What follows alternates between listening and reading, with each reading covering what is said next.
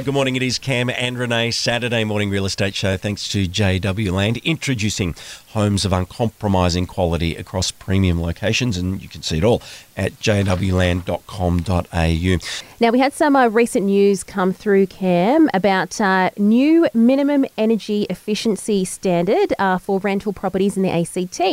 Uh, now, this, from what I understand, is going to kick in uh, from April next year, and there's going to be a phase in period as well. Yep. Um, so, people who rent, uh, people who are landlords, tenants, anyone in this space will need to know this information. 100%. Uh, Hannah Gill is Director of Property Management at the Property Collective. Good morning, Hannah. Good morning, guys. How are you? Yeah, good, thank you. Thank you so much for joining us once again. Uh, so, give us an overview of the new regulations. What are they asking for to happen? Yeah, well, as, you, as you've already alluded to, basically the government's introducing these regulations that all residential properties need to meet a new minimum energy efficiency standards, specifically for ceiling insulation.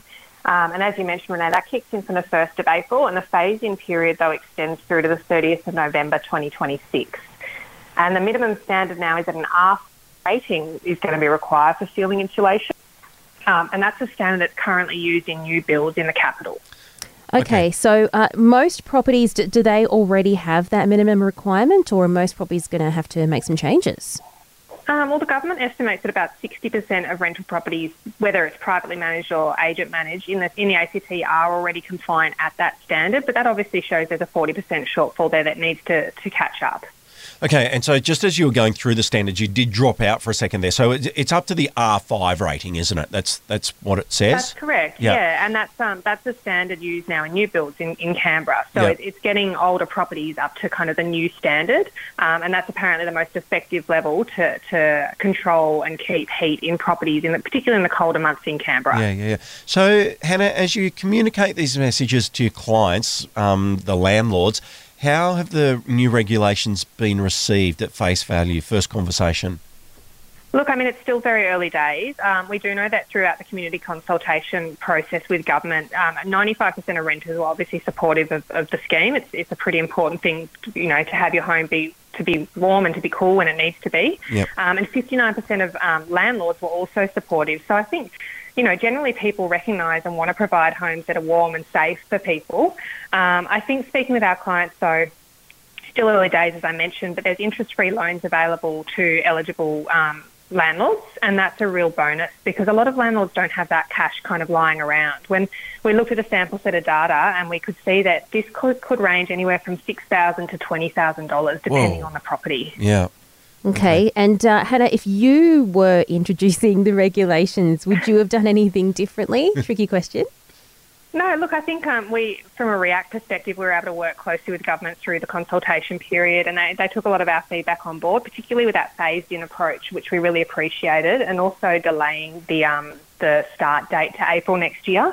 There was talk initially that it could actually take effect um, this side of Christmas, and I think that would have just caused a lot of angst, particularly in an already tight rental market. To scramble, um, you know, we've got we've got to consider the bigger picture and the number of suppliers that can actually carry out this work, and so having that extra time to kind of prepare and educate the market was really critical, and I think that's been done quite well with that lead time. Is it going to be up to landlords themselves um, to, to work out if their property meets this standard or not and, and to take initiative to fix it or meet these new Yeah. standards? Yeah, basically. Um, obviously, with the, with the help of their property managers to understand that. I mean, more modern properties will generally be okay, but particularly older properties, um, more established homes in, in the north and in the south, for example, will more likely be the ones that will all require this, this improvement or this standard increase. Um, but yeah, obviously, property managers will be helping their clients understand that process and helping them understand the process to apply for loans as well. Yeah. Okay. Interesting. Well, um, yeah. That uh, I hope people were listening to, to you just now, Hannah, because it's very important information. Thank you uh, so much for sharing that with us. You're welcome. Thank you. Thank you, uh, Hannah Gill, Director of Property Management at the Property Collective. There, if you just Google it, you'll be able to find out some more information. It's on all that. there. We should also mention that Hannah is the president of REIACT or Real Estate Institute of the ACT, which is why she mentioned that. And Yeah. I mean, so that's the um, the organisation that is speaking on behalf of real estate agents and property and whatnot. So, um, you know, it's awesome to see that they've had a role in the consultation Yes. and been able to influence outcomes as well. Yep, absolutely.